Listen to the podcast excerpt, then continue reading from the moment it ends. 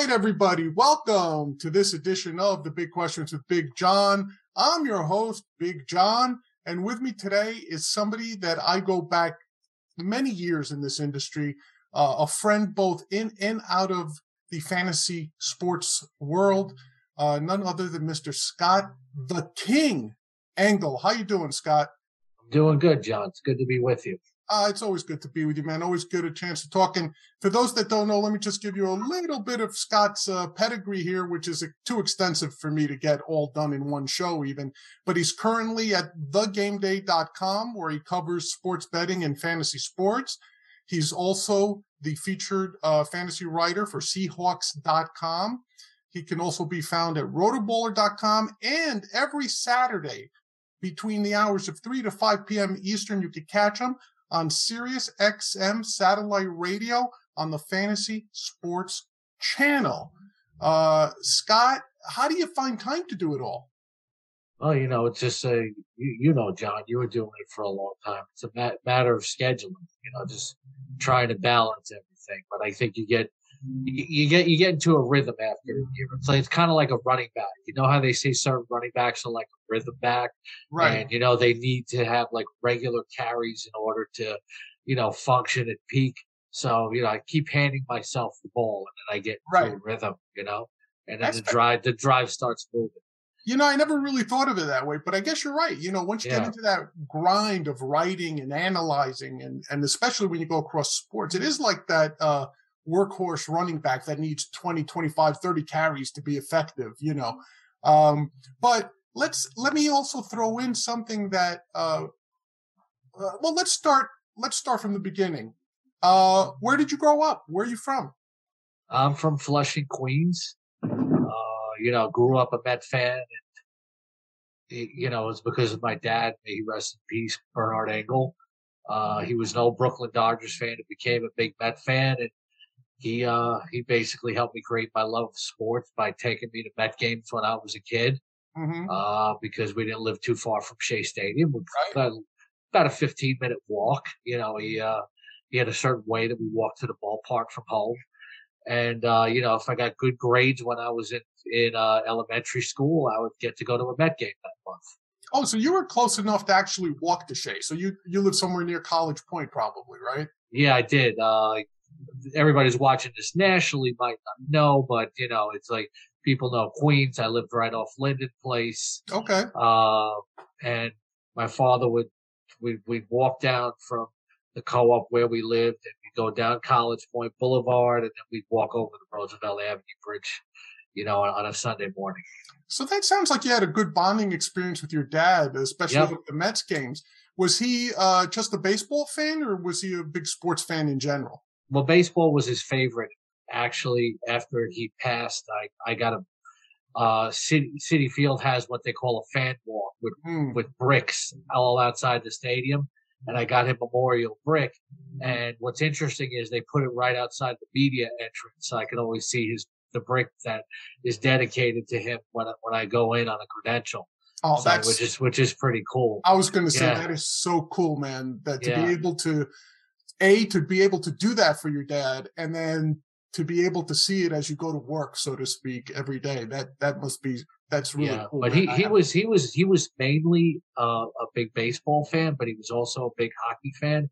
I never got into it. He he was an Islanders fan from like the beginning, and it used to make me angry because I'd want to watch the Mets in April in the living room TV, but he'd want to watch the hockey player. right, right. So I, I started getting a disdain for hockey because I feel like it interfered with him watching the Mets with me. And, And- uh, and- he like he liked football too. He, Yeah. he was he was a fan of both the Jets and the Raiders. He what he was into the NBA when I was very young, but he kind of fell off But He was Right. he was into like the Bradley DeBusschere Knicks, you know, Willis Reed, Walt Frazier, but I became a huge Knick fan in the '80s, and that's how my journalism career kicked off. Okay, great. So you you got this sort of appreciation and love of sports. Uh, you and and it certainly sounds like you bonded over your dad with it. Um, when you were young, did you say to yourself, "I'm going to be a sports writer"? I'm going to be, or did you have the typical dream of most kids, like in New York, especially growing up, to play for the Mets, or like let, let's say around college age, what were, what were your thoughts of the future at that point? At by college, I I had already known that I want to be a sports writer. My my teachers used to say, say your age, you know, like 19, it's very rare that you know what you want to do. Because I had grown up, you know, I never played organized sports. Played with my friends, you know, across the street, right, stuff right. like that, outside the house. But uh, you know, I realized I was never going to be a professional athlete. Real realized my dream of pitching for the Mets. Right. Because I, I stopped playing Little League Baseball like about the one time I was 13. Um, but I used to read voraciously. I right. used to read sports magazines and classic rock and roll magazines. Mm. And the more you read, the better you write. Yes. So uh, then I became this fanatical Knick fan when I was in high school. And somebody told me, hey, the school newspaper, you know, they, they're giving out free Knick tickets. Oh. You know, uh, so I ran, I ran down there and they weren't exactly giving out free Knick tickets. What they said was, is they got an invite to a press conference for the Knicks for high school sports writers and editors. So I said, they said, you can have the passes. It's a press conference and then you get tickets to the game if you write a story. I said, I'd never done that, but I want free Knick tickets, so I'll do it. Right. So I went to the press conference. They had Knick players there, and all the high school sports writers and editors were there. And and then I wrote the story, and I won the New York Knicks high school sports writers contest. Wow! Wow! And I said, "Wow!" I, you know, I got I got courtside seats to a game, got my pictures with the players on the court, and I got print they printed something to me about me in the game program. I said, I might have something here. So then I went I went to community college, LaGuardia and LIU Brooklyn. I, I knew I wanted to be a sports writer. Oh, yeah, okay. Sounds great. I was gonna say what college did you go to, but you did you I went, I went to LaGuardia Community College in Queens first. Right. And then I went uh, graduated with a journalism degree from Long Island University Brooklyn campus. Okay, so you actually said to yourself, it's you know I'm going to be a sports writer. You won the, the the high school Knicks writing contest. You graduated with a journalism degree. Big question: What happened after that? What what was your first gig? Were you able to find a gig easily, or did you have to take? What was my first writing gig? I started. I started out. Uh, you know, I was working in sports retail to try to make make ends meet. Like after I got out of college, my first job was at a local Queens newspaper. You know it, the Queens Courier. Sure. I walked in there with my with my clippings from my college newspaper, and they made me the sports editor. and right. eventually, I became the editor of the whole newspaper. And then I moved on to other local papers, and then I got a job at New York Newsday. And then I left New York uh, to move to Florida because uh, family had bought a house down there. Uh, we wanted to check it out, and like that's when there was an ad with Sun Sentinel for Sportsline.com, and they were looking for customer service representatives, etc. And I fa- I I went down to the local print shop and faxed my resume in, and I got a call because I was also writing. I'm a Seahawks fan, even though I grew up in New York, as you can tell. Right. Uh, I was writing for a newspaper called Inside the Seahawks. It was for like, you know, they used to have newspapers like Steelers Digest. Right, right. And, uh, you know, Dolphins Digest. And I wrote for the Seahawks one. And when I faxed my resume in, they gave it to the managing editor who was a former beat writer for the Seahawks. And he thought it was curious what I did. He called me in for an interview and I got a job at sportsline.com, which later became CBS Sportsline, which later right. became CBSSports.com in their newsroom. And after six months, it wasn't the right fit. So they, they referred me to Rick Wolf, who everybody hmm. knows in the fantasy industry. Right. Said, Scott, you're going to come work under me. In the morning, you're going to work for Vegas Insider. In the afternoon, you're going to work for Fantasy. After six months, if you're doing well, you pick which department you want to stay in full time you're not doing well, then after six months, we got to revisit everything. I did great. Both Vegas Insider and the fantasy department wanted me. Uh, and then I became the first ever full time content guy at, uh, at Sportsline. Right. So that, that's I was going to ask you when you started. Were, so roughly, let's get an idea. Around what year was that? Would you say that was 1997 January when I started in the okay. fantasy department? I got hired in October of '96. All right. So at that point, did you have a preference as to whether you wanted to be a general, uh, uh, quote, real sports writer or someone who wanted to focus on fantasy? I had, I had, I had, uh, I was, my career path, I thought laid in regular sports writing, but I played in my first fantasy football league in 1994 when I was working at a sporting goods store in Manhattan, Paragon Sporting Goods on Broadway, right in Union Square, and I won the league my first time. so when I got into the fantasy department, it, I said to myself, "This kind of feels natural for me." I didn't, I didn't. It wasn't planned, but I slipped like into it immediately.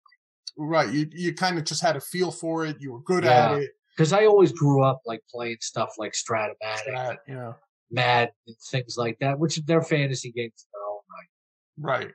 Right. Um, when you started out, did you focus on one particular sport or did you just cover anything that came across your desk? Uh, it was, ba- I started with baseball because I started during baseball season and I started writing fantasy baseball articles like right away. And it's like I, it just came naturally. Mm. And then football was even more natural for me. Right, right uh, because I followed your work and I, have always felt that you're, uh, I enjoy your football work more than your baseball work. But that could also just be because well, that's because you're a football. I was going to say I'm yourself. more of a football fan than a baseball fan. Although growing up, I would say I probably had the same feel you did. I was a huge Mets fan. Always wanted to be Tom Seaver. That was my my thing growing up. I figure we're we're roughly the same age, and growing up in New York, um, so, uh, but, but see, it's always interesting to me when I interview, um, fantasy legends and fantasy writers because it's always interesting to me how they started. So, for example, you started off being more of a traditional sports writer who then discovered a knack for fantasy sports and you kind of migrated into it. Yeah, I got uh, a, I got a journalism degree. You got a journalism degree, whereas that's what I, that's what I tell people want to get into writing. Yeah, fantasy sports writing. There are people that can write and there are people that are no fantasy. Put them two to get to two together, you have a shot. I'm just trying to be blunt because people ask me this all the time. Right. People think if they can read that they can write. Right. It's not necessarily true. There's a lot that goes into it. You know, I've had people say I want to get in the industry, that I, they would come on the company with me and I try to show them the ropes and they really, I really realize it's so much work. It's not for me. And then other people were like, I learned so much about writing uh, you know, everybody thinks they can write, and there are people it, because th- there's there seems to be a division, and thankfully I'm not part of this in the fantasy industry. Fantasy high stakes players versus fantasy experts.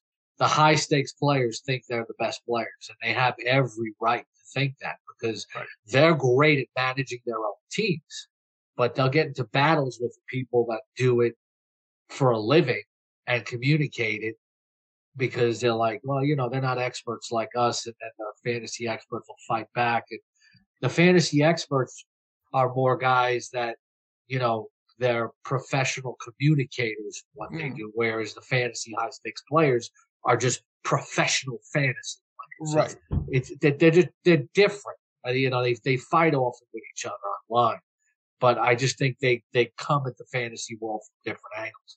I think you have a different if if you're playing in the NFFC or the FFPC, you have a lot of money on. Right. If you're if you're a well-known fantasy expert, your reputation is your currency. Exactly. Yeah, and I, and that's a great distinction because uh, I was going to get to that, but but even before that, I was going to ask you what do you think of the difference between like I, I make no bones about it. Um, I'm a I'm a data guy. I got into fantasy sports by being a sports fan who happened to be someone who worked in data analysis. So that made it a much uh, natural fit for me because you know most statistics courses and stuff use sports as examples, right? Like baseball, especially. Um, but I'd like to think that I learned how to write and how to communicate effectively. Um, but to your point, what percentage or how like do you think that good data guys make for good fantasy analysts or? Oh yeah. Oh yeah. People come from different backgrounds in fantasy. It's not just that you have to be a good writer you know necessarily or maybe you're good on video maybe you're good on podcasts maybe you're just good breaking down the numbers. Uh you know data people like especially with fantasy baseball i mean it's so much data.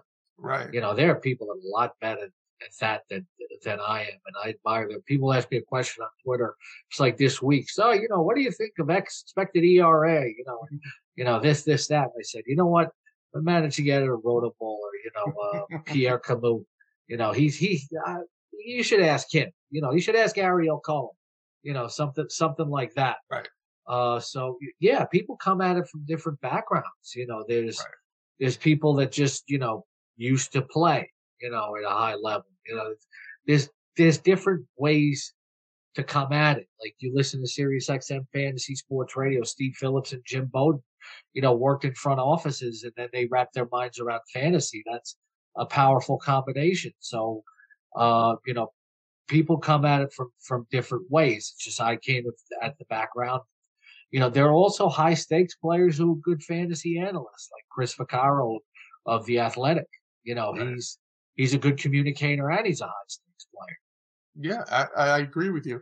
Um, do you consider yourself more of a data guy or more of a I watch the games and and draw my conclusions based on what I see more than what I analyze, or is it a combination of both? You get to a point where you, you do both.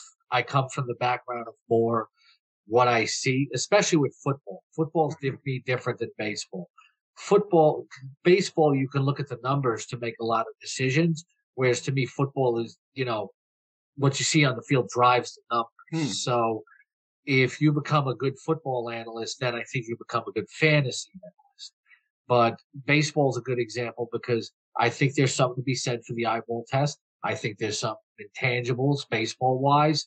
Uh, you know, it's not just all about the numbers, but the numbers right. make a lot of sense. So they marry the two there's a lot of war in baseball where you get your stat guys and then you get people who played the game. Right. And the two don't necessarily see eye to eye. But if you can meet in the middle as an analyst or even somebody that works for a team, I think you have a successful fusion. I think there's that kind of battle in, in the NBA as well. You know, it's, you know, I was watching like a roundtable, like Isaiah Thomas, Reggie Miller, you know, stuff like that, talking about, oh, everything now is about numbers and fantasy and stuff right. like that. It wasn't for us when we played. We just went and played the game. I think if you combine both schools of thoughts, you, you can be a very strong analyst. I, I agree with you. Um, I started out from the data perspective, but I also was someone who just loved to watch games. I could spend all day watching games. And um, when I played, I'm not very athletically gifted. So when I pitched, for example, uh, in high school and whatnot, uh, I was, I always used to sit on the bench and look at the other team and observe their hitters and see how everybody was positioned. So even though I was slow and overweight and everything, I always took pride in knowing where to be. So I think when you say to yourself, which is better or to your point, I think when you blend the two, you're in the position to succeed the most.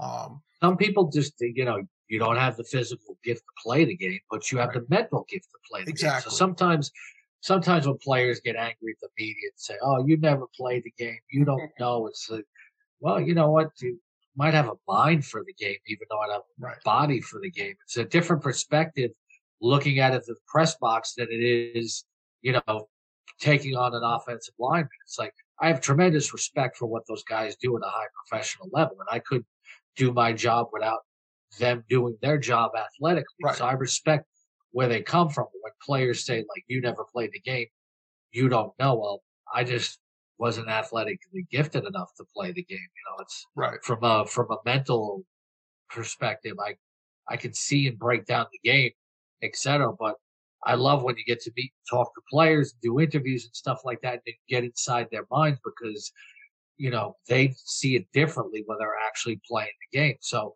you got to step out. You have to have your own perspective, but you got to step outside yourself and take in other perspectives and having press credentials for like Major League Baseball for over a dozen years, I get to do interviews and talk to people and it colors my analysis differently than some other people. I'm not just sitting there breaking down XFIP and X batting average.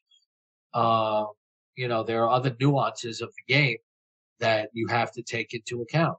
You know, some people don't believe that there's such a thing as a closer mentality where guys who pitch in the ninth inning just have to have a certain mentality. You know, some anal people who crunch the numbers won't put any credence into that. But if you pull, talk to most people who play who play Major League Baseball around the game, and they will talk to you honestly, they will let you know there's something different in pitching in the ninth inning.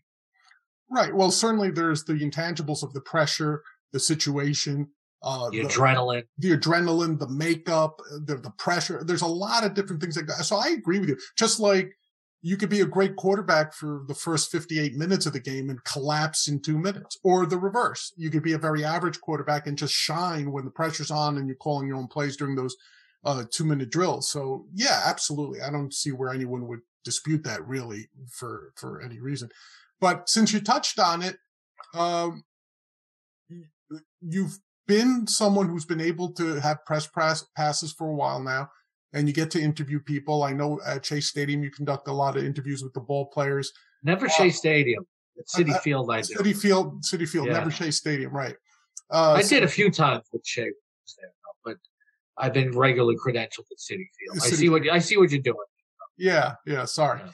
Uh, so I was going to ask you, any interviews stand out for you? Anybody you enjoyed or who gave you a rough time or uh, anything stand out to you? The thing that stands out to me is the reason why it's been so much fun is because Major League Baseball players love playing fantasy football. And I've developed a lot of relationships with Major League Baseball players yeah. who, when they find out I'm a fantasy analyst, want to pick my brain. you know, uh, I developed a friendship with David Wright for like a decade uh, you know, just based off of fantasy sports. You really? Know, certain players will text me, players will call me, you know, people involved in the game, uh, good friends with a, a PR guy, you know, just, you know, it's supposed to be first pitch and he's calling me about his lineup. You know, I've had baseball players before batting practice calling me about their trades they're making, things like that. That's, that's the most fun of it, not the regular media. You know, right. they see you, the players see you in a different light. They treat you different. It it is kind of funny. I kind of ran into the that as well when I was over at Sirius during my time there. You would occasionally run into people who were coming in for interviews, and uh, I know, for example, I remember one time Jeremy Roenick uh, just yeah, constantly followed me around for for for draft advice. You know, when it came to football, and it just it was uh, not off-putting, but just a little surprising that he was that into it as a professional oh, athlete. Yeah. But uh, baseball players are really, really into it. One of the cool things is, is there's this organization called Big League Impact, mm. started by Adam Wainwright. They do fantasy football for charity drafts and leagues oh, with baseball great. players. So every year, the Mets, whether it was David Wright or Steven Matz running it, would have these charity fantasy drafts at Citi Field and I would go to cover them and support the event. And I would actually get to draft with the players and the fans. Oh, that's great. You'd be sitting at a table with David Wright, Steve Matz, a 12 team league, and you'd be in the league with them and drafting with them, trash talking with them. Wow, that's that sounds like it would yeah. be like an ultimate experience if you're. A, it, it is. Not, not just a fantasy writer, but just uh, just a fantasy player, a fan of these people that you could sit and draft with them. And, That's the power of fantasy sport. Yeah, they people were able to sit through big league impact, sit at tables with their favorite baseball players playing a fantasy football league. That's amazing. For charity. That's amazing. I, I love that. I love that concept. I love that idea. Um, let me ask you this. Now, I've, I've, like I said, we've, we've had a weird sort of relationship for the, for a while now, right? Because, uh, like you mentioned, we're both from Queens, New York, uh, at least as adults, right? And you and I had known each other professionally online, but we never yeah. actually met until we went out to collect our sports writer awards, the FSWA Fantasy Sports Writers Society. 2006. 2006. out in Vegas. And I, I'll never forget, we were standing for the group picture with our, you know, awards or whatever. And we just started talking a little bit, going back and forth. And it was one of these weird conversations like, Hey, where you from? I'm from New York. Oh, yeah, we're in New York. Queens. Oh, yeah, me too. Where? Oh, near Bayside. Bayside? Really? I live nearby. You know, and the next thing you knew, we practically lived like five minutes apart from each other. Yeah. In, in, in Queens. And we also shared some other like familial uh, situations. Um, so let me ask you this. As long as I've known you, I've gotten the, first of all, people may not realize this. You have a really, uh, understated sense of humor. I've always felt, um, that, you know, uh, people at sometimes will say, is Scotty like a funny guy? Is he a fun guy? And I'm like, you don't know. It's just, it's not like the loud, boisterous guy like I might be at times, but it's, it's like you definitely have that sense of humor to you. Thanks. Let me ask you this. Um, I've always got the impression that you, out of all the things you do, you might enjoy radio the most. Am I getting the right vibe off of that? Probably like like not that I don't love writing; it comes naturally. To. Sure, I write write a good article. I sit back and say, "Yeah, that was good. That was good. I feel good. Yeah, yeah. But radio can be so much fun, especially like I'm the type of host that loves interacting with the callers. Sure. So I, I have a lot of fun with radio and video. Yeah. Now, a lot of people may not realize this, but when the fantasy sports, the fantasy sports channel on Sirius uh, XM, when it launched, um, it was open season. Anybody could try to get a show on there, right? It was it, it- like you had veteran fantasy writers, myself included, uh, with a cattle call uh, to to the station. Uh, I don't know if people realize this. You were the host, along with I believe Adam Ronis, correct? Yep. uh, of the first fantasy full-time fantasy uh drive time show in the mornings right yeah, we were the we were the first voices you ever heard when the channel launched in April 2010 because we did the morning show Monday to Friday. Uh, originally, with producer Mike DeBurgess and Corey Parson developed a personality of his own. right Uh, became one of those type of you know, I guess you know you watch Howard Stern like he's got producers who actually became personalities, and he. But we had a, a nice run from 2010 to 2016 as a very popular morning show, and that was a lot of fun. it, it, I would I, I enjoyed listening to your show. I didn't listen to the rest of the shows on the channel uh, to be honest with you because i never wanted to be influenced by other shows. But i do remember listening to yours. I know you had me on a couple of times uh, as a Yeah. guest. Um, but uh, i really enjoyed that morning show. And i know that after you left sirius you kind of started um, your own sort of new thing, right? It was um, when you were at Roto Experts, you you continued your radio uh, show that's there, didn't you? Uh, for a little while, yeah. Um, know, they got off of Sirius, and uh, and then th- then I then after that, uh, I landed a Roto Baller in 2019, and I got back on the radio through through on Sirius XM. I went back home to Sirius XM. Um, in 2019, I've been back on since.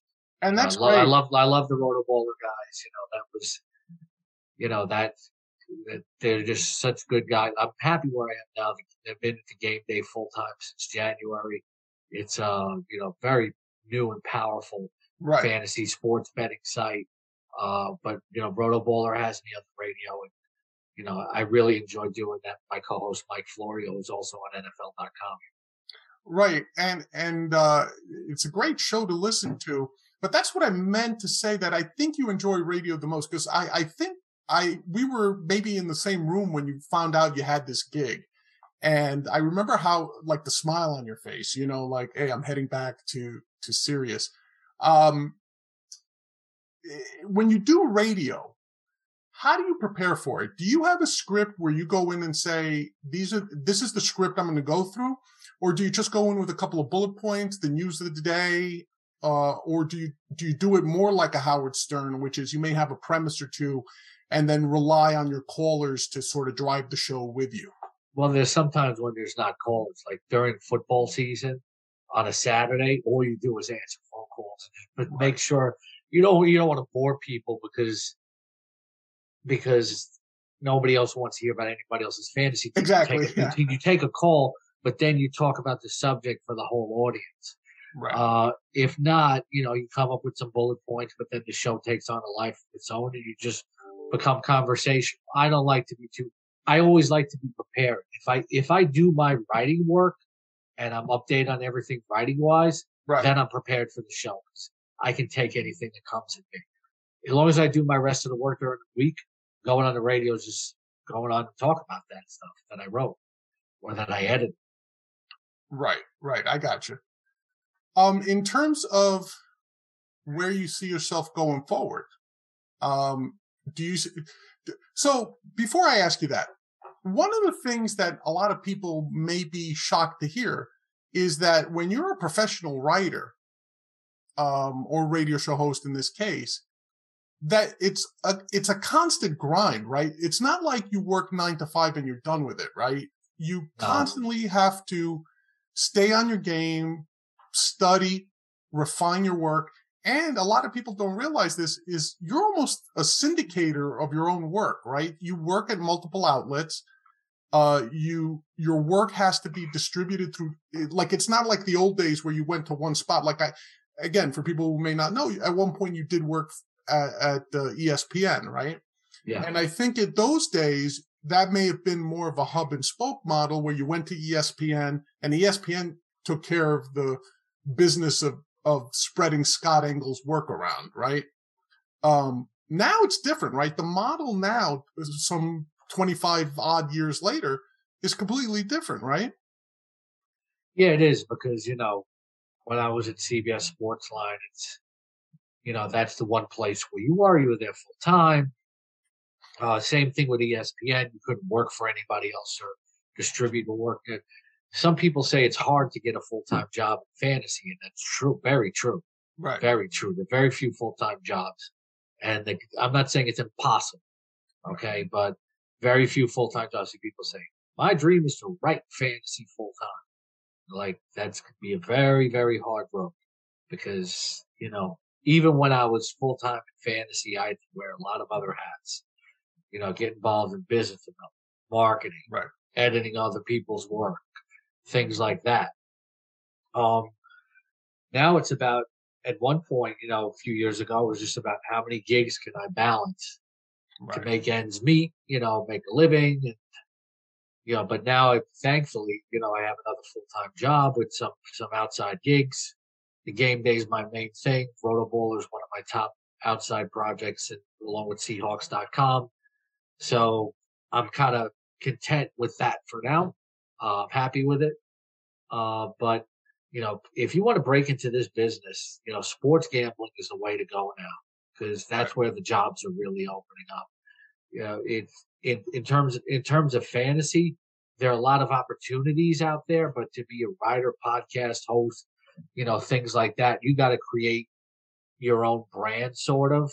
You know, the the world the, the the world's changed. Like to get a full time job just writing hmm in fantasy, that's very very tough. Not impossible, but very very tough Right. Right. if you're more of a podcaster or a video person, you're an influencer, you're on TikTok, you know, and, and Instagram and stuff like that, you can build your own brand. Right. You know, I mean, look at look at guys like the fantasy footballers. You know, the, people are not going to them for their articles necessarily. Uh, you know, they go because they have a really, really good influential podcast. These people become influencers fantasy because they're good on YouTube, etc. If you want to get into fantasy full time, writing is not it. You can you can write. That could be part of what you do, but there are a lot of people say, "I want to be a full time fantasy writer." You got to open your scopes.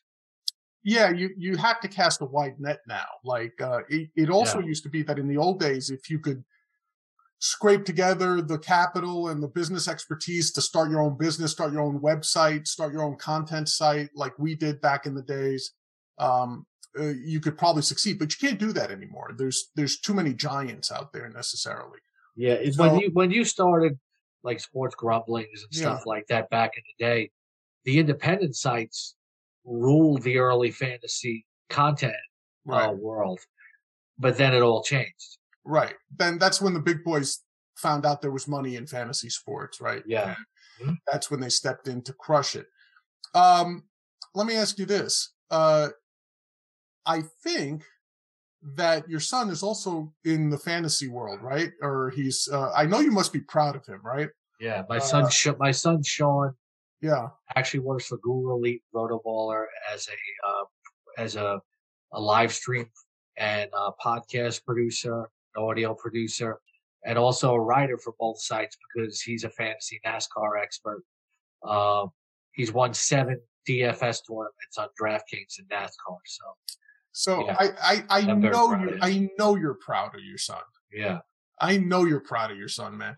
And uh, I just wanted to give you an opportunity to brag a Thank little you. about Sean. Uh, I've met follow follow Sean Engel at SeanMan two four seven There you on go. Twitter for all your your fantasy NASCAR advice. Definitely, definitely. Because Yeah. I've met Sean. He's a good kid, and Thank uh, you. I know I know the pride you have with Sean. So I just wanted to give you the opportunity to, to to shout it out. Um, now, uh, also something you should be proud of. I hope you're proud of is you were part of the inaugural class in of the FSWA Fantasy Sports Writers Association Hall of Fame.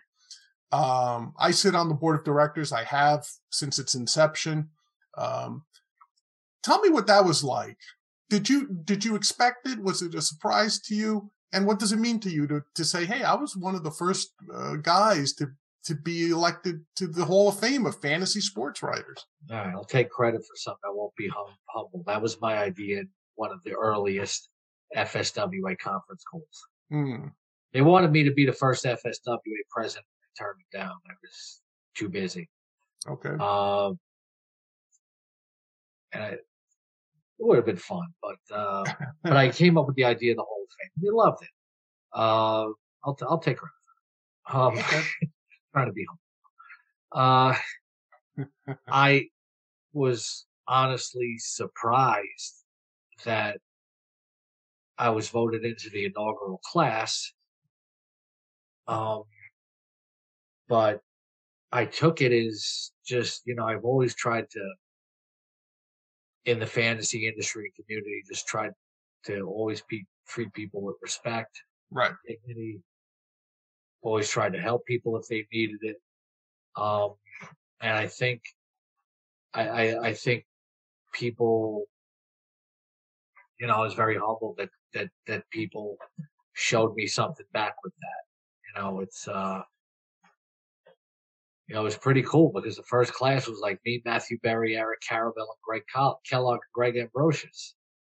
You know, there's only one initial class. It was a big ceremony in Vegas, so it was pretty. It was it was pretty darn cool. And once you're in with the inaugural class, that like it sticks with you throughout your career. Sure. Absolutely. I, I like, I was very happy for you. Like I said, I don't think there's anybody in the industry that has a bad word to say about you. Like, uh, I, I keep telling people, I don't think people understand what a cutthroat business we're in and Yeah. how petty people can get it sometimes. Uh, now, of course, no matter who I talk to, it's always the other guys who are petty, right? It's never ourselves who are petty. It's always someone else, right? Um, but in all fairness, there's only a handful of people that no matter who I, I've asked about, uh, will say good, nothing but good things. You're one of them. I don't think anyone has, I, Thanks. and no one has ever crapped on you as far as I know, uh, at least not to me. Uh, and, and I think it's fitting that you got into that inaugural Hall of Fame Thank you. uh, I really, uh, I'm really happy for you. And um, look, maybe one day I'll have, I'll be lucky enough to join you in that. Uh, but here's the funny thing: it's I gonna wanted be to it's gonna be a very long name to put on the plaque, though. Oh, geez, no, yeah, Yeah. I don't think they'd have to give that. Big John would just have to do right, Yeah. and, and that's about it. But let me ask you this: um, fun question. Compare yourself to the inaugural Baseball Hall of Fame. Who are you? I don't remember who the inaugural baseball Hall of Fame members were. Oh, really? I think Lenny Melnick might know because I think he was might in know. Yeah, I think yeah. he was at the ceremony. This is me, Jimmie Foxx. you know, and Ty Cobb, my buddies. Yeah, I think it was like Babe Ruth, Jimmie Foxx. You're right, like all those guys. Um, all right, so let's just call you the Babe Ruth then. Just, just No, I'm a simple. Met fan. I'm a Met fan.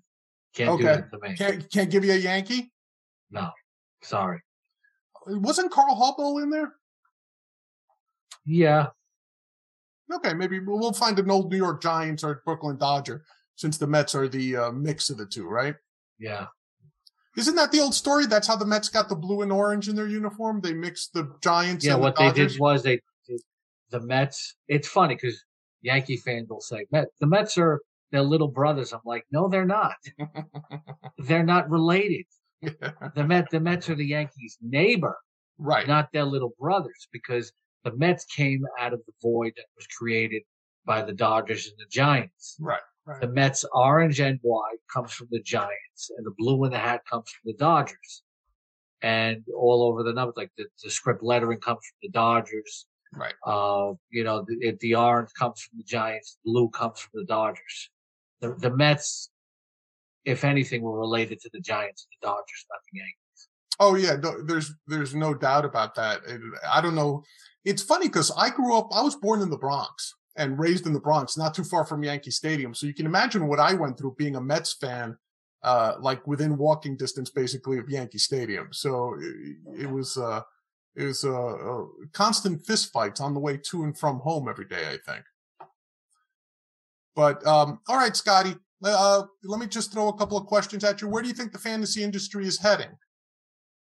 I think it, it's in terms of seasonal fantasy sports, we we are where we are. Football is always going to dominate.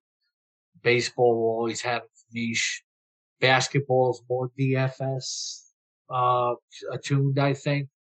Uh, I think every sport, you know, has its comfortable spot. I think, you know, we want to watch where sports gambling is going. You know, that's the next. We all, you know, guys like you and me remember when the fantasy industry exploded and now we know where it's at. Now we know where it fits. Right. You know, it's it's an established part. It's not exploding anymore. Whereas now you're going to see sports betting exploding.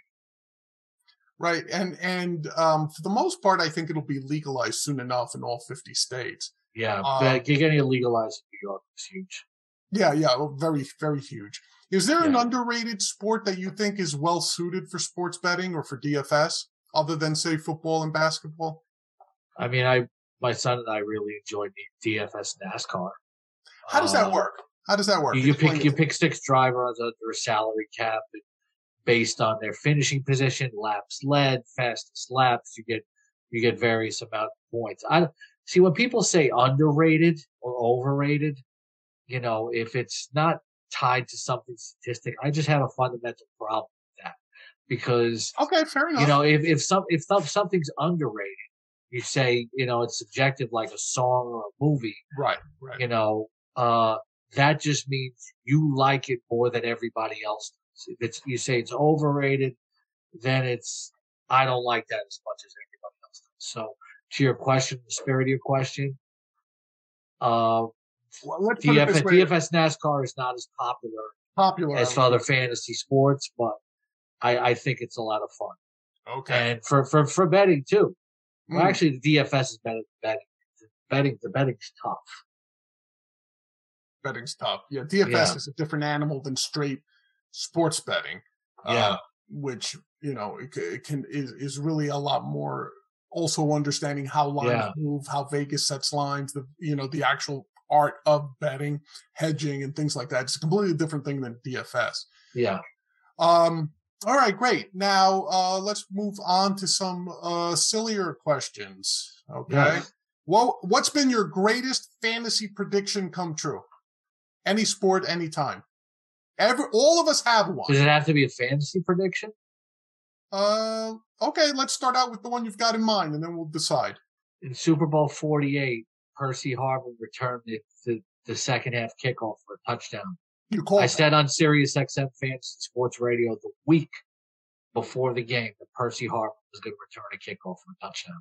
Wow. Okay, that's that's yeah. that's a good also, one. Also, also in his rookie year, I went on national radio and said Cooper Kupp is going to be a star in the NFL and fantasy, and everybody railed back. Sure. Why? Why would anyone believe you? A slow white receiver, right? I don't think he's slow. Well, the perception is always he's like. Well, I had this conversation once with Tom Casale, and I asked him, "Why is the perception that every uh, black quarterback in the NFL is a running quarterback?" I, they used to say that about uh, uh, Rob, uh, Robert Griffin III, right? They would say, oh, he's a running quarterback, but he was also a very good pocket passer.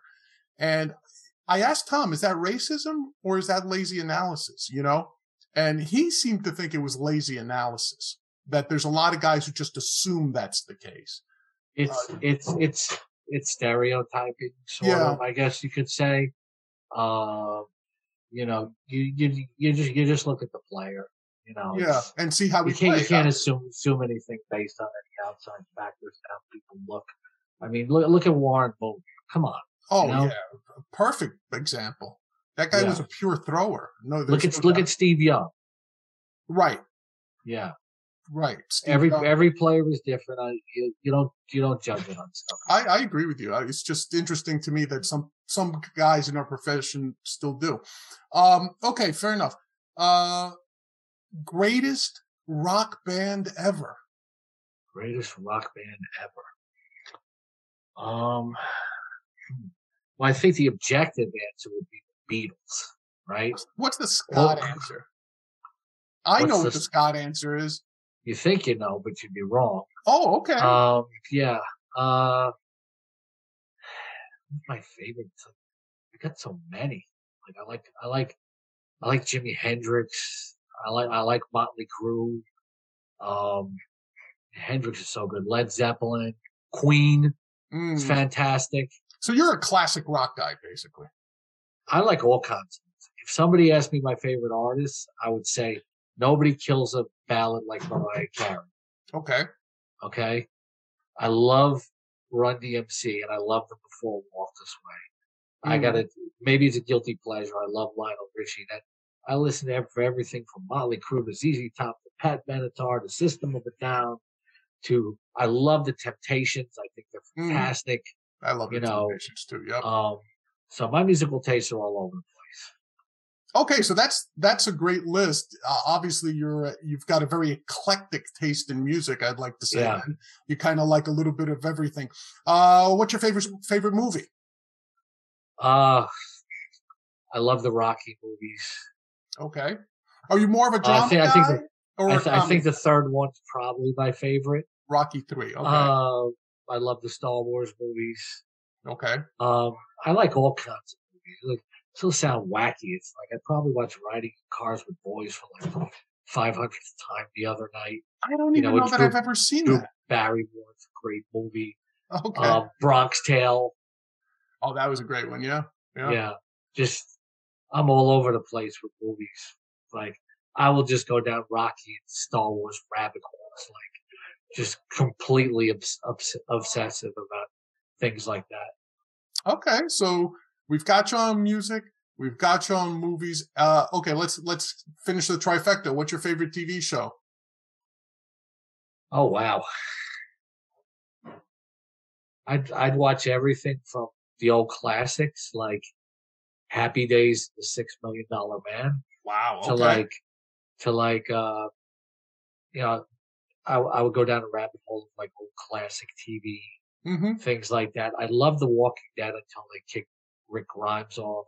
Okay. Uh, a lot of HBO shows, like I thought Oz was terrific. Oz was terrific. Yeah. When people ask me, do I have a favorite TV show? Huh?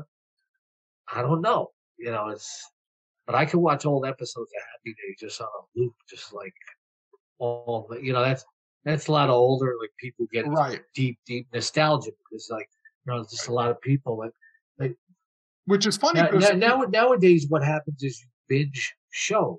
You know, right. it's like like I just watched Winning Time with the Lakers on HBO. I thought. How'd you was, like that? I, I thought it was fantastic. I love it. kind of over dramatized, but yeah, I really really like that because I, I agree. special year in the NBA to me. But you know, I'll get caught into anything. I'll get caught into Stranger Things. You know, stuff like that you know, sometimes it's like minor HBO series, like on the spectrum about autistic people mm. that I thought was fantastic. No, nobody's ever, ever really heard of, you know, just like my family would be like, you should watch this. And then you, you, you, you know, you, you end up watching it. Right. For, for some reason. Uh, you said you, know, like, of course, of course, like Seinfeld. Oh, sure. Know, yeah. Yeah, absolutely. Curb Your Enthusiasm. Oh my God. Those are, there are certain shows when they come on, I I get excited. but I might have to say my favorite TV show of all time might be Beavis and Butthead. Beavis and Butthead. Yeah. yeah, no, that was. Hey, Georgiopolis, hey, Georgiopolis. Would you like to see my Georgiopolis? um, You're like, shut up and stop asking me so many questions. I have Where are to the tell you, chicks? There's no chicks around here, Scott. Uh, but here's the thing: I think a lot of people don't give that credit enough credit for having the social commentary it did in it. I think a lot of people just took it on the surface. Uh, you, you, and William can get onto the, all that political stuff. no, not political. I just meant like it wasn't as surface idiocy necessarily. You know, like There was wit, wit to the idiots. yes, it was. Yeah. Yeah. Okay. Fair enough. Um, all right. So, uh, having said all that, let me just say, just to wrap up, I love talking to you, man. Um, You any too. opportunity I can get to work with you, you know, uh, absolutely, I'm going to jump on that. Uh, now that I'm out in Long Island, we're still not too far apart. We don't have to fly to Vegas to hang out, brother.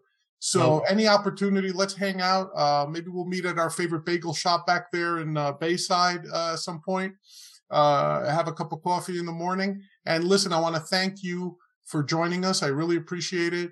Uh, everybody go check out Scott Engel, Scott the King Engel. Scotty, throw out your Twitter handle so they can follow you.